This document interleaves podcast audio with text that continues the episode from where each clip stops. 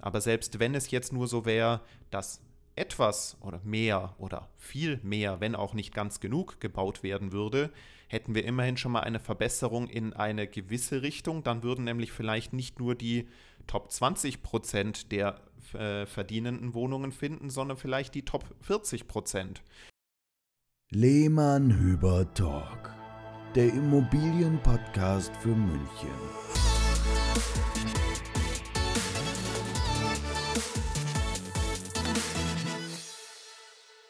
Hallo und herzlich willkommen zur nächsten Folge des Lehmann Hüber Talks. Schön, dass ihr wieder an den Lautsprechern oder unter den Kopfhörern sitzt für uns. Servus. Der Marc ist natürlich auch wieder dabei. Servus. Grüß euch, schön, und dass ihr wieder da seid. Ihr habt es im Titel schon gelesen, jetzt gibt es mal was ganz Provokantes. Habe ich nämlich neulich in äh, einen, irgendwo, ich weiß nicht, online glaube ich, gelesen, einen Artikel mit diesem Titel Sind Mieter selber schuld an den hohen Mieten? Ja, das hat natürlich hohe Wellen geschlagen. Und ja. da wollen wir mal ein bisschen was dazu erzählen. Ja, es ist, eine, es ist ein interessanter Ansatz, ja, mal über das Thema zu sprechen, denn äh, es, es, es geht hier um das klassische Thema Angebot, Nachfrage oder hier besser gesagt Nachfrage, Angebot, Fragezeichen. ja? Und äh, deswegen, Sebastian, recht interessant mal drüber zu plaudern, denn ähm, das Marktverständnis, der Markt funktioniert ja ganz einfach, ja, nicht der Markt, sondern der Markt, ja, der Markt. Der Markt ist deutlich komplizierter als der Markt. Als der Markt, genau, danke Sebastian. Und ähm, ja, wir wollen es einfach mal von einer anderen Sichtweise heraus betrachten und mit euch einmal, auch wenn ihr jetzt nicht gleich antworten könnt im Podcast, aber es einfach mal mit, zu diskutieren, ja, einfach mal betrachten und sind auch mal auf eure Reaktionen gespannt, ob ihr da nicht auch äh, eine Meinung zu habt. Deswegen haben wir uns entschlossen, heute mal die Folge diesem Thema zu widmen. Unter anderem, genau. Ich habe mich dabei mal ganz stark zurückbesonnen auf mein Studium, auf die äh, Volkswirtschaftsvorlesungen. Und ähm, es stimmt natürlich grundsätzlich. Die Mieter sind selber schuld an den hohen Mieten, wenn man es mal aus der rein ökonomischen Sicht betrachtet. Denn wenn für eine bestimmte Menge an Angebot, nämlich angebotenen Immobilien, hohe Preise bezahlt werden, dann haben die Mieter mit ihrer Zahlungsbereitschaft den Marktpreis gebildet. So ist das eben. Wenn es ein gewisses knappes Gut gibt und es gibt manche Leute, die bereit sind, die hohen aufgerufenen Preise zu bezahlen, haben sich die Marktpreise gebildet. Sebastian meint natürlich, wir reden jetzt heute mal über die Mietpreise, aber ja. Analogie dazu, gilt es natürlich auch für, für das, äh, die Kaufpreise. Ja? ja. Denn wenn man die Betrachtung mal umkehrt, würde kein Mieter die verlangten Mietpreise bezahlen, würden sie sinken, weil die Vermieter nämlich keinen Leerstand haben wollen. Dann wären auch wieder die Mieter daran schuld, dass die Preise sinken. Kleiner Und das, klar, da, genau, da, Sebastian, will ich nicht unterbrechen? Tue ich aber trotzdem.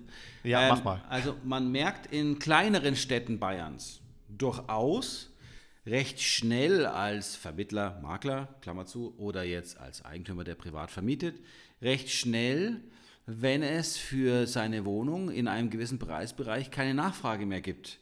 Äh, in einem Ort wie München, ja, der wirklich äh, sagen wir mal, einen hohen Umschlag hat, wo die Vermietungen schnell gehen, wo also einfach auch eine, ein Bedarf da ist, der viel größer ist, wie zum Beispiel in Städten wie Coburg, Bamberg, Ingolstadt, Schwabach, Ansbach. Ja?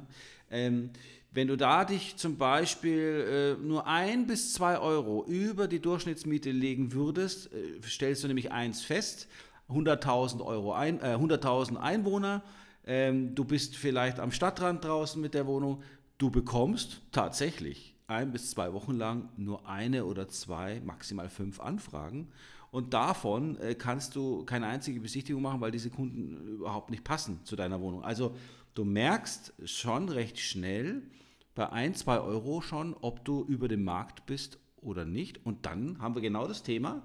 Dann hast du zwar dein Angebot, aber es gibt keine Nachfrage dafür. Hm. Also nochmal ein Satz dazu. Ökonomisch ist das Ganze also korrekt, diese provokante Aussage. Nämlich, eine ausreichende Zahl an Mietern akzeptiert die hohen Mieten für die zur Verfügung stehenden Wohnungen, weil deren Einkommen oder auch Zahlungsbereitschaften den Preisverlangen der Vermieter dieser Wohnungen entsprechen. Damit findet das vorhandene Angebot eine Nachfrage. Damit sind die Mieter auch dafür verantwortlich, dass die Mieten so hoch sind, weil es keine Notwendigkeit gibt, sie zu senken. Bevor ihr jetzt aber aufschreit da draußen und sagt, öh, die Makler wieder äh, sitzen da auf ihrem hohen Ross. Ähm, nein, wir haben natürlich auch Verständnis für die andere Seite. Wir wissen absolut, dass es eine noch viel größere Zahl an Mietern oder mietwilligen Mietsuchenden gibt, äh, die sich diese Preise nicht leisten wollen oder können. Ähm, und dass das natürlich insgesamt betrachtet kein effizienter Markt ist. Den hätten wir nur, wenn es für jeden, der eine Mietwohnung sucht, auch eine Mietwohnung im Angebot geben würde.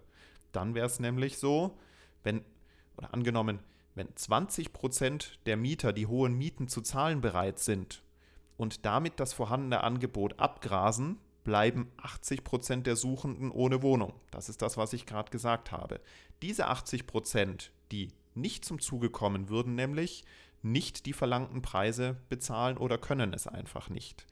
Würde es hingegen, wie ich gesagt habe, für jeden Suchenden genau eine Wohnung auf dem Markt geben, hätten wir die maximale Markteffizienz und dann wären die Durchschnittsmieten auch niedriger, weil sich die Vermieter dann nicht nur an den Zahlungsbereitschaften der Top 20 Prozent orientieren müssen, sondern an allen Zahlungsbereitschaften, auch bis zum untersten Einkommen derer, die eine Mietwohnung suchen. Denn wenn dann die Top-Verdiener mit Top-Wohnungen zu Top-Preisen versorgt sind, bleiben die durchschnittlichen Wohnungen für die Durchschnittsfamilien, in Anführungszeichen, und die einfachen Wohnungen zu niedrigen Mieten für die geringen Einkommensschichten. Dann hätten wir die optimale Verteilung. Aber da sind wir eben wieder bei dem Punkt, es gibt halt viel zu wenig Wohnungen auf dem Markt und damit steigen die Preise. Mensch, äh, Sebastian, da fällt mir gerade äh, Planwirtschaft ein, natürlich jetzt, äh, ja. äh, wo man sagen könnte, also ich spinne jetzt mal, du verdienst so und so viel, Du, du musst aber auch deshalb diese Mietwohnungen in diesem Preissegment anmieten. Und du verdienst nur so viel weniger. Du kommst in die Gruppe B und kannst, darfst dir keine teure Wohnung anmieten, sondern du, du kriegst nur die Wohnung angeboten, die in diesem Preissegment liegen, weil diese zu deinen Einkommensverhältnissen passen. Und das, das war auch genau Regulierung. Regulierung. Kritikpunkte. Ja, ja, schon. Uh, aber ähm, ja. wir haben ja auch beim Mietendeckel gemerkt, Regulierung ähm, hilft der Effizienz des, Effizienz des Marktes nicht. Denn wenn die Mieten gedeckelt werden, wie es jetzt in Berlin der Fall war, ähm, und es deswegen trotzdem nur Wohnungen für 20 Prozent der Suchenden gibt, ja. dann verdienen die immer noch viel, wären immer eigentlich noch bereit, mehr zu bezahlen, müssen aber nur weniger bezahlen, weil die Mieten gedeckelt sind. Die Vermieter sind die Leidtragenden, die anderen 80 Prozent, die weniger verdienen, haben aber deswegen immer noch keine Wohnung, weil es immer noch an die Top-Verdienenden geht, weil Cherry, die Vermieter damit. Genau, weil die genau, Vermieter Cherry-Picking ja. machen und sich halt das Double-Income No-Kids-Pärchen lieber nimmt, als wie der alleine verdienende Vater mit seiner Hausfrau und zwei Kindern, der halt da ein Risiko darstellt, weil es nur einen Verdiener gibt. Beispiel, in Anführungsstrichen, okay? Es ist nicht immer so. Aber so ist es, liebe Leute draußen. Jetzt fasst euch mal an eure eigene Nase. Ihr seid Eigentümer von einer Wohnung. Ihr habt schon vermietet. Wie macht ihr es denn? Doch genau so. Ja? die soziale. Respekt für die Hausfrauen. Ja, sorry, die, die kommen nur auf Hausfrauen. Böser Mark. Ja. Nein, also es ist, es ist, es ist aber so, ne? Die mit Haustieren fallen durch, die jetzt sagen wir mal, wo das Gehalt eben in dem, im, Mittel, äh, im Mittelbereich ist, fallen durch. Ähm, wir, es ist auch nicht der Makler, der daran schuld ist, der diese Miete dann, ich sage jetzt mal, konstruiert ja, oder die Preise nach oben treibt. Äh, du musst als Vermittler ja auch äh, neutral beraten, Sebastian, und das tun wir auch. Aber am Ende ist es ja ganz oft so, dass dann schon genau hingeguckt wird. Und ja, so lässt sich nicht regulieren. Ja. Aber eine Planwirtschaft beim Vermieten haben wir nun mal nicht. Aber es würde. Wird, wird auch nicht kommen. Wird auch nicht kommen, weil da, da gäbe es einen Aufstand. Aber genau, das, das haben, haben wir Gott sei Dank mit, äh, mit der Wahl äh, nochmal abgewendet. Aber ihr habt es ja. ja. gehört in der letzten Folge. Ähm, und falls noch nicht, dann solltet ihr es tun, was im Koalitionsvertrag drinsteht wenn es wirklich geschafft werden sollte, dass in den nächsten Jahren konsequent 400.000 Wohnungen an den richtigen Stellen zu bezahlbaren Preisen gebaut werden, wie es der Plan ist, dann kommen wir natürlich diesem effizienten Idealszenario deutlich näher. Aber selbst wenn es jetzt nur so wäre, dass etwas oder mehr oder viel mehr, wenn auch nicht ganz genug gebaut werden würde, hätten wir immerhin schon mal eine Verbesserung in eine gewisse Richtung. Dann würden nämlich vielleicht nicht nur die Top 20 Prozent der äh, verdienenden Wohnungen finden, sondern vielleicht die Top 40 Prozent. Und diese dazugenommen äh, gekommenen 20 Prozent, für die es jetzt Wohnraum gibt, schaffen es eben auch, dass die Mieten im Schnitt wieder sinken werden. Und das ist einfach mal das Zwischenziel, das man jetzt erreichen muss, damit einfach der Satz, die Mieter sind schuld an den hohen Mieten, zwar in der theoretischen ökonomischen Betrachtung immer noch stimmt, aber dann sind die Mieter eben genauso auch schuld an den niedrigeren Mieten. Ja. So, das war jetzt hoffentlich nicht überfordernd theoretisch, aber ich äh, ja, lasse mich in sowas ganz gerne mal aus. Und damit es jetzt nicht zu ernst wird, kommen wir zu einer ganz lockeren Rubrik, bevor ich danach auch so etwas wie meine fünf Minuten haben werde, wo ich was aus meinem Leben erzählen werde, was Marc auch noch nicht weiß. Ähm, also Immobilienleben. Ähm, Da, kommen wir jetzt Dein erstmal. Immobilienleben. Ja, mein Ja, privates man- Immobilienleben. Ja. Kommen wir jetzt erstmal zu Marks Leben in seinen ganz privaten und persönlichen fünf Minuten. One Man, One Mission. Marks 5 Minuten.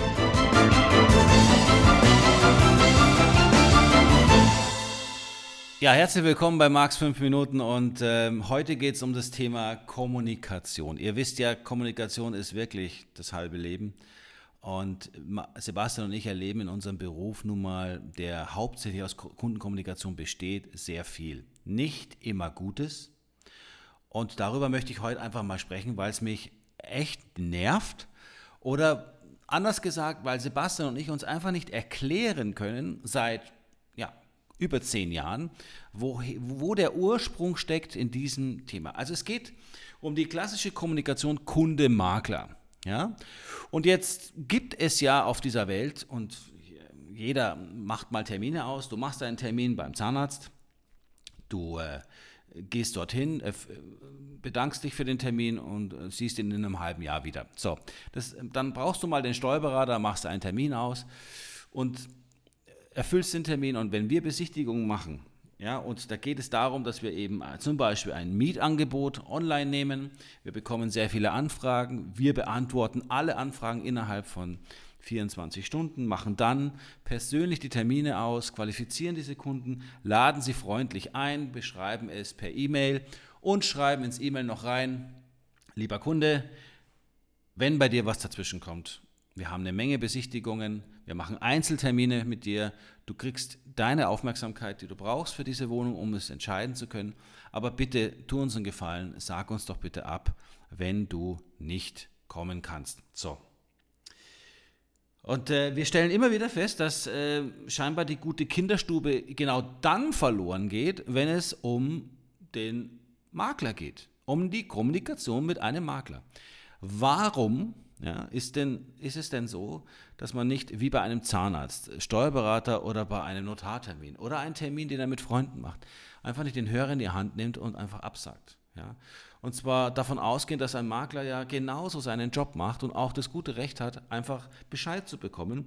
Wir stehen da nicht zum Spaß rum. Ja? Und wir würden ganz gerne auch anderen die Möglichkeit geben, in der Viertelstunde, in der du nicht kommst oder in der halben Stunde, dass wir jemand anderes nachrücken lassen können. Wir haben nun mal einen Münchner Markt, der heiß ist und haben in der Regel viel Anfrage, Anfragen. Also das mal so zum Thema Wünsche, zu, äh, Wünsche an euch da draußen. Bitte, es wäre einfach schön, wenn diese Kinderstube da wäre, wenn einfach das so, äh, fühlt euch einem Makler gegenüber bitte so verpflichtet, wie als wenn ihr zu einem, einem anderen Termin geht, wo ihr auch absagen würdet. Wenn euer Steuerberatertermin platzt, dann ruft ihr ihn doch an. Dann lasst ihr ihn doch nicht einfach stehen und meldet euch nicht. Das macht ihr doch nicht. Wir hätten ganz gern das gleiche Verständnis dafür. Also von daher, kleine Bitte in die Welt. Und ähm, wir können uns einfach nicht erklären, warum da ähm, das Verhalten sich so ähm, äh, verändert, nur weil es ein Immobilienmakler ist. Ähm, ein anderes Beispiel ist, dass wir, dass wir viele Kollegen haben auch, denen es übrigens genauso geht. Ne? Also hier sollen sich jetzt nicht nur die Makler angesprochen fühlen und nicken und sagen, ja, genau, so geht es mir auch. Nein, also die Bitte ist einfach nur, Marks fünf Minuten sind heute einfach dafür da, einfach mal zu sagen, Leute, es geht auch anders, reißt euch ein bisschen zusammen. Ich würde mich freuen mit Sebastian und Maria, wenn da draußen das Kommunikationsverhalten einfach nur so wäre, wie es sich gehört. Vielen Dank dafür. Servus. Ja, da hast du uns aus der Seele gesprochen. Ich würde noch einen Punkt ergänzen, weil Bitte. dazwischen reden darf ich ja nicht in den fünf Nein. Minuten, aber hinten dran, hinten dran Aber es hat ich. dich juckt, oder? Jetzt, Ja, nee, jetzt darfst du, Sebastian. Schau, äh, das ist ja. Was, also ich, ich musste das auch, ich meine, wir machen den Job jetzt äh, schon lang. Ich bin jetzt im 16. Jahr, musste mich am Anfang auch sehr daran gewöhnen, sofern man sich daran gewöhnen kann, dass die Kommunikation nicht so ist, wie ich sie gelernt habe oder auch selber für mich ausübe. Ähm, was auch schade ist, wo wir uns auch etwas aktivere Kommunikation wünschen, nach Besichtigungen einfach ein Feedback geben. Also wir nehmen uns die Zeit für euch, ähm, Viertelstunde, halbe Stunde, bei großen Immobilien auch Dreiviertelstunde, Stunde, Ja. die wir mit euch durch das Haus oder durch die Wohnung gehen. Und wenn dann nach der Besichtigung man nie wieder irgendwas hört, ist das schade. Also es hilft uns auch im Prozess, wenn wir von jedem Kunden einfach, es reicht eine kurze E-Mail, eine SMS, was auch immer, äh, ihr uns hinterlasst, sagt, nee, Haus kommt nicht in Frage aus den und den Gründen, äh, vielen Dank, wir freuen uns auf neue Angebote oder was auch immer, dann wäre das echt schon super, weil wir sind natürlich auch den Verkäufern, unseren Auftraggebern äh, verpflichtet, naja, verpflichtet, aber wir möchten denen einen aktuellen Stand mitgeben, wir möchten Feedback geben, wo stehen wir gerade und das Feedback brauchen wir halt von euch. Und ähm, vielleicht kann man es ja auch so nochmal schmackhaft machen.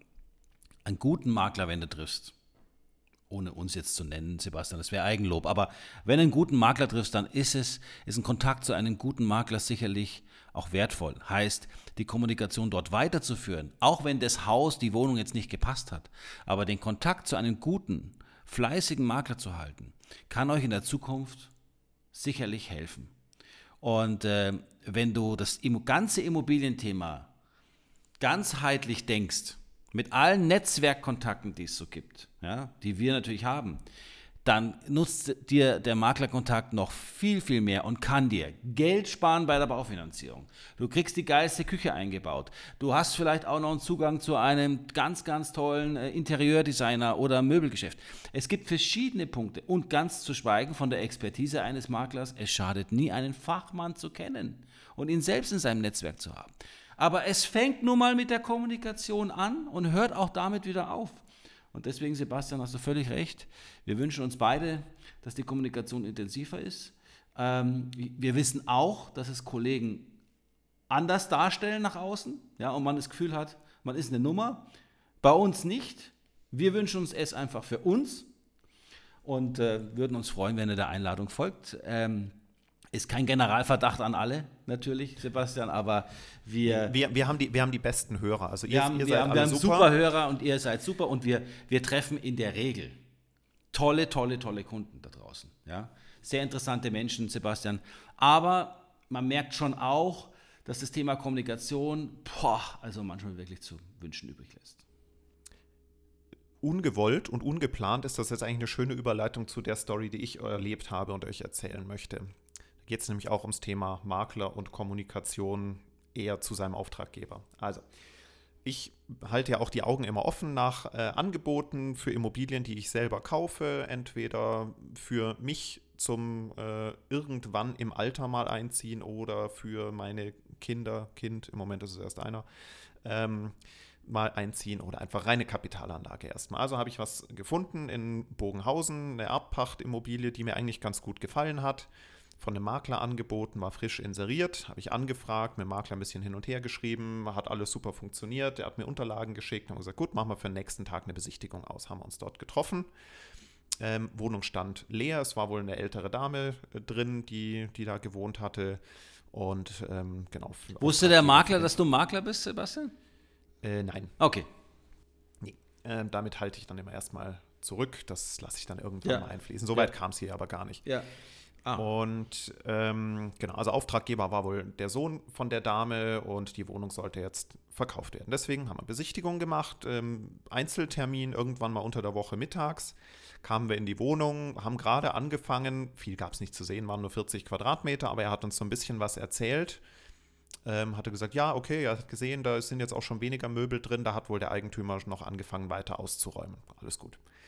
Ging die Tür auf, also die Wohnungstür, jemand mit Schlüssel kommt rein ähm, Ja. und guckt erstmal komisch. Der Makler guckt komisch. Makler fragt, okay, wer sind Sie? Woher haben Sie den Schlüssel?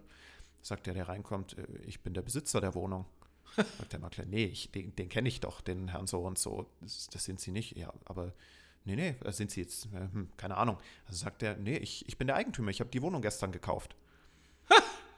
Was? Äh, Makler, wie, wie, Sie haben die Wohnung gestern gekauft? Ich, ich mache hier doch gerade Besichtigung. Ich habe ja doch gerade erst angefangen mit Besichtigung. Nö, also er war gestern mit dem Herrn so und so, dem Eigentümer, beim Notar. Er, er hat die Wohnung gekauft. Da haben sie erstmal alle blöd geschaut. Und der, also der Ach nee. neue Eigentümer hat sich gefragt, warum da jetzt Besichtigungen stattfinden, wer überhaupt dieser Makler ist.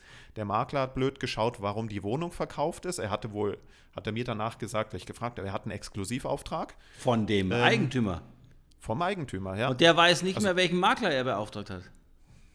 Gibt es jetzt schon Makler-Alzheimer oder was? Ich verstehe es nicht. Weil, ich- genau, du, an, an dem Punkt bin ich dann auch ausgestiegen, ähm, aber da habe ich mir auch gedacht, was, Oh was ist da los? Also de- dem Makler war es sichtlich unangenehm, verstehe ich auch. Ähm, aber da sind wir wieder bei dem Punkt Verhältnis Makler zu Eigentümer. Ja. Und ähm, ja, also der Makler hat dann gesagt, ja, er hatte, der, der Kontakt zu dem Eigentümer ging immer über seinen Kollegen, da müsste er den jetzt mal fragen. Der Kollege hätte gestern noch mit dem Eigentümer gesprochen, ähm, dass wir jetzt eine Besichtigung machen. Also äh, ich habe, es war lustig, es war kein großer Zeitaufwand für mich, ähm, Okay. aber äh, das ist ja eine heiße also, Story. Das ist mal wieder was Neues. So Dinge, die wir halt einfach nicht kennen. Nee. Weil, also erstens, o- unsere Kunden halten es, genauso wie wir, halten sich an unsere Vereinbarungen. Exklusivität ist Exklusivität. Ja, du, wir kennen unsere Auftraggeber, Sebastian. Ähm, eben. Punkt 1. Äh, wir kennen unsere Auftraggeber. Wir haben auch keinen, den wir hinschicken in eine Wohnung und, äh, und, und, und sagen, hier, äh, ma, führ mal den Auftrag aus. Wir machen Mhm. alles selbst, Chefbetreuung. Und wir, es, es kommt mir gar nicht, also ich verstehe das gar nicht, Richtig. wie das funktioniert. Ich bin äh, Ich auch nicht. sprachlos. Wahnsinn. Du Also stehst da drin Da, da, ja. und dann geht die Tür auf. Ja, Wahnsinn. Ja, Wahnsinn. Ja, die, So viel dazu. Die Story kannte ich noch gar nicht. nee, siehst du. Meine Herren, Auch das so. erlebt man. Aber das, das sind so die, die Zeichen, da, wo auch wir erleben oder mitkriegen, was da draußen auf dem Markt so los ist. Ja. Ähm, also wie unprofessionell der Immobilienmarkt ist. Und da war jetzt sogar noch ein Makler eingeschaltet. Es gibt ja auch noch viel unprofessioneller wird es ja oft, wenn es dann private Verkäufer sind, die von nichts eine Ahnung haben. Kann ich auch noch kurz erzählen. Ja. Ähm, ich habe mir ein anderes Apartment angeschaut im Herbst. Ähm, der Eigentümer hat die Wohnung selber angeboten, ein kleines Apartment Wo war das? äh, in der Nähe von Regensburg. Okay. Und der wusste aber, dass ich Makler bin. Wir, sind, wir haben uns nett unterhalten. Ähm, ich habe gesagt, ich bin aus der Branche, ich weiß, welche Unterlagen ich anfrage und so weiter. Und dann Besichtigung gemacht, Wohnung war nichts für mich. Ähm, und dann schreibt er mir, oder habe ich ihm halt vorgerechnet, zu welchem Preis es für mich Sinn machen würde. Weil wenn ich einem, in, äh, einem Verkäufer oder einem Makler absage, da sind wir wieder bei der Kommunikation, Richtig. schreibe ich, für den und den Preis wäre das was für mich. Ähm, ich kann nachvollziehen, wenn das für Sie kein guter Deal ist. Ähm, und dann, weil das war wirklich 40 Prozent unter, unter Vergleichswert, weil einfach die, die nicht umlagefähigen Nebenkosten so hoch waren. Also es, es wäre wär nicht genug übrig geblieben an Reinertrag.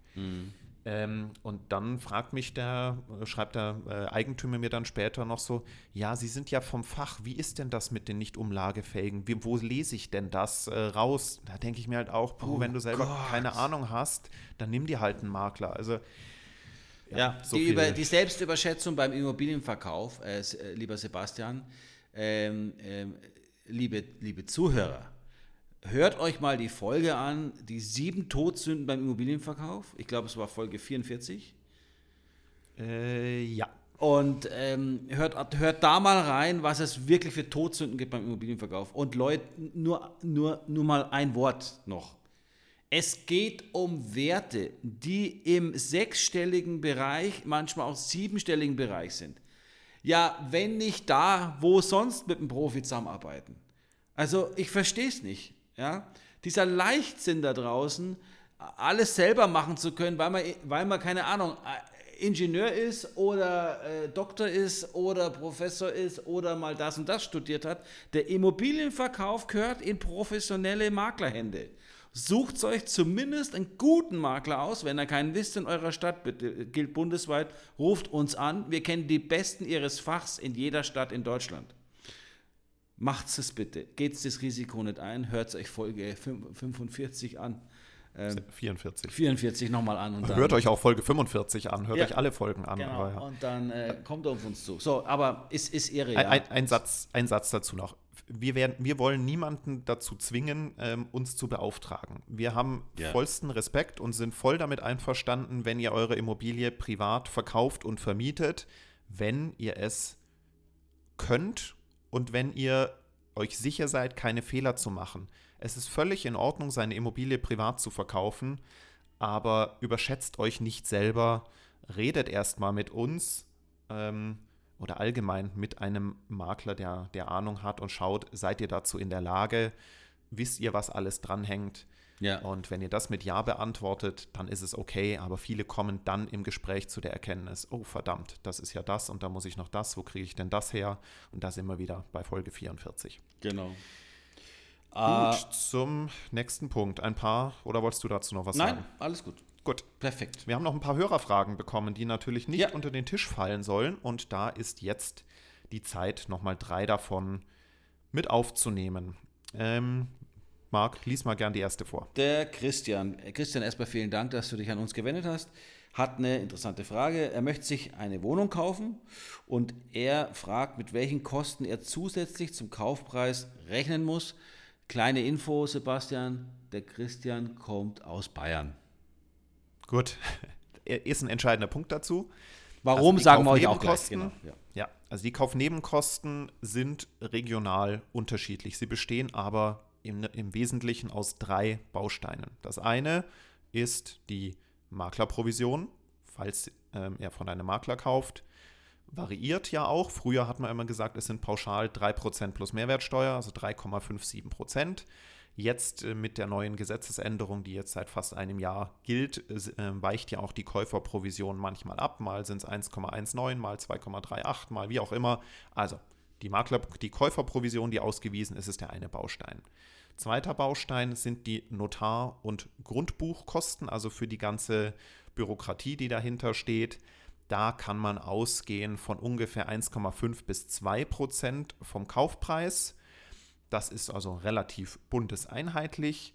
Und der dritte Punkt, der, und da kommt das Thema Bundesland ins Spiel, sehr regional äh, unterschiedlich ist, ist die Grunderwerbsteuer. Das ist in, in Bayern und in Sachsen noch 3,5 Prozent vom Kaufpreis.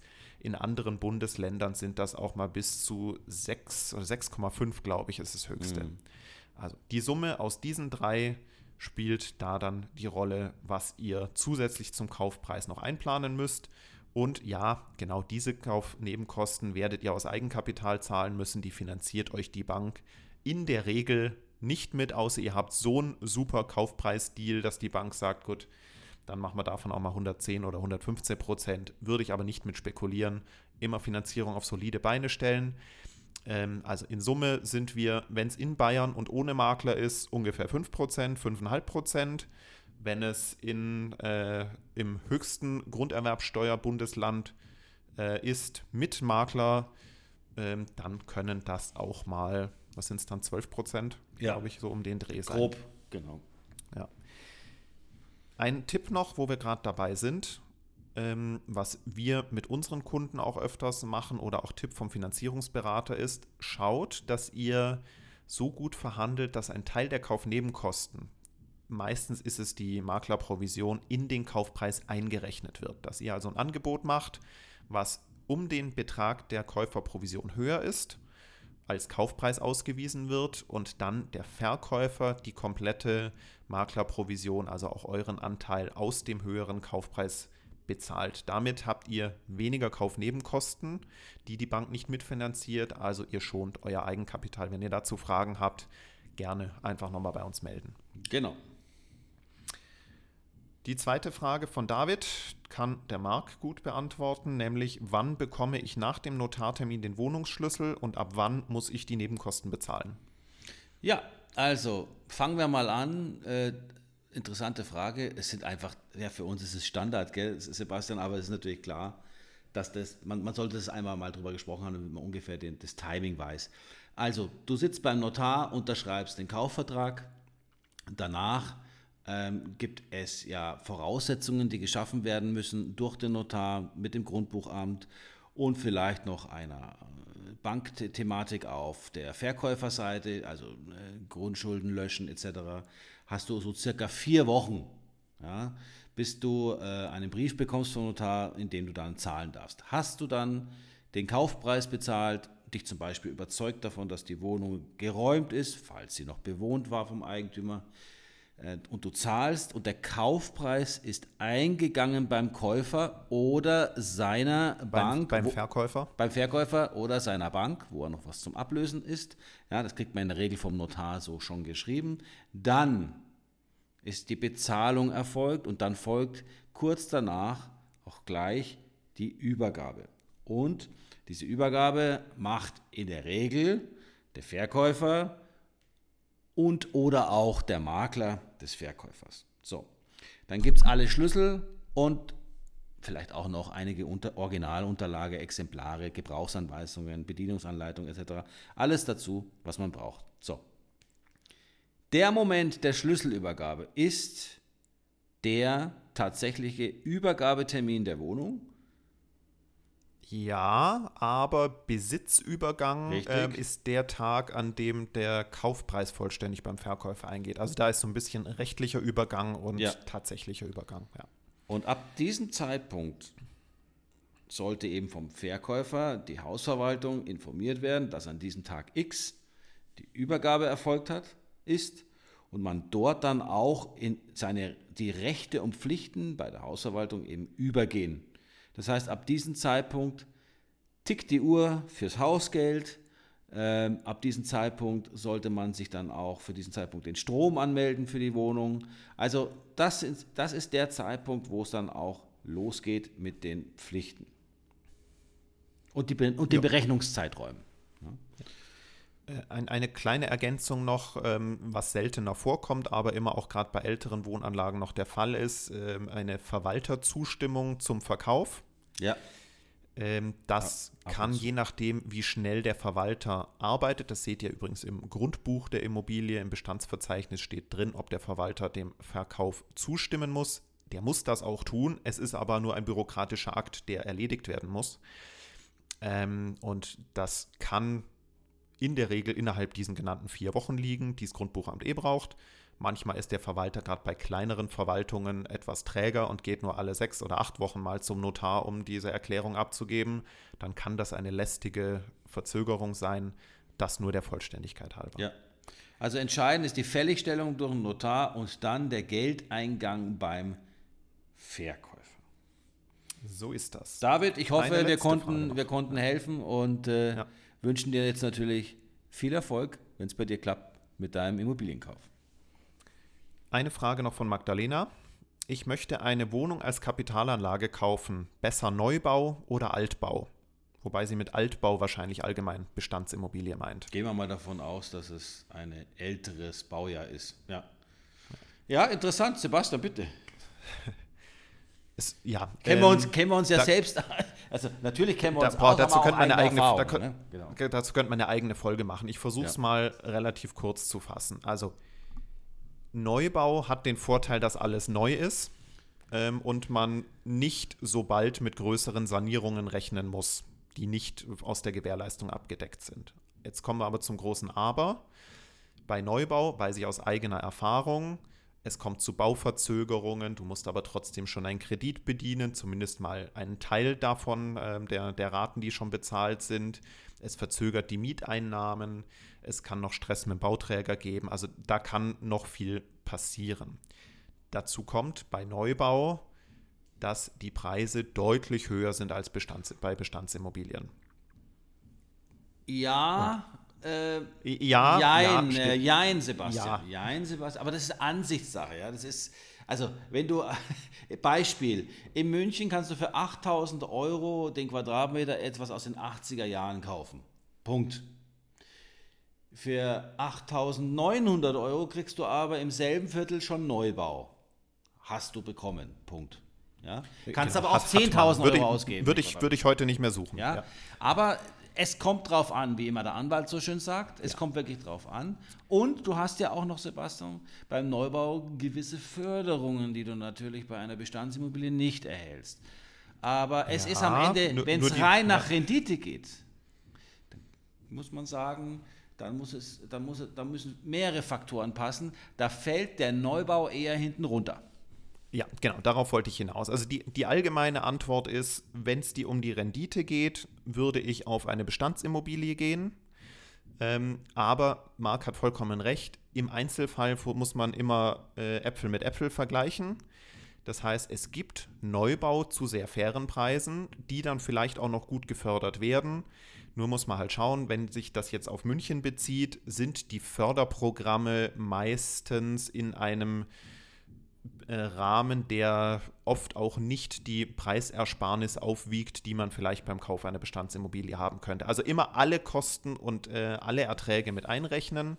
Ja. Und ähm, die Miete, die man, was ja auch mit reinspielt, für einen Neubau bekommt, ist gar nicht so viel höher, ähm, als sie bei einem gut erhaltenen Bestandsobjekt sein kann. In München Ja. kostet gefühlt gerade alles 20 Euro pro Quadratmeter. München Ähm, Sonderstatus, Sebastian, äh, weil Ja. du weißt, wir haben extrem hohe Mietnachfrage. Wir kriegen, man kriegt fast alles, was einen guten Preis hat, Richtig. auch In, vermietet. in, anderen, in, anderen, Städten, ist da nochmal. Da ist dann wieder Cherrypicking angesagt, kleinerer Markt. Nehmen wir mal die 100.000 Euro, Geme- äh, 100.000 Einwohnergemeinde. Da haben wir halt dann aber auch, ich sage jetzt mal, da schneiden dann die Neubauwohnungen fast zum selben Preis wie Bestandswohnungen einfach besser ab, weil neu und schön und schick finden natürlich auch die Mieter interessant.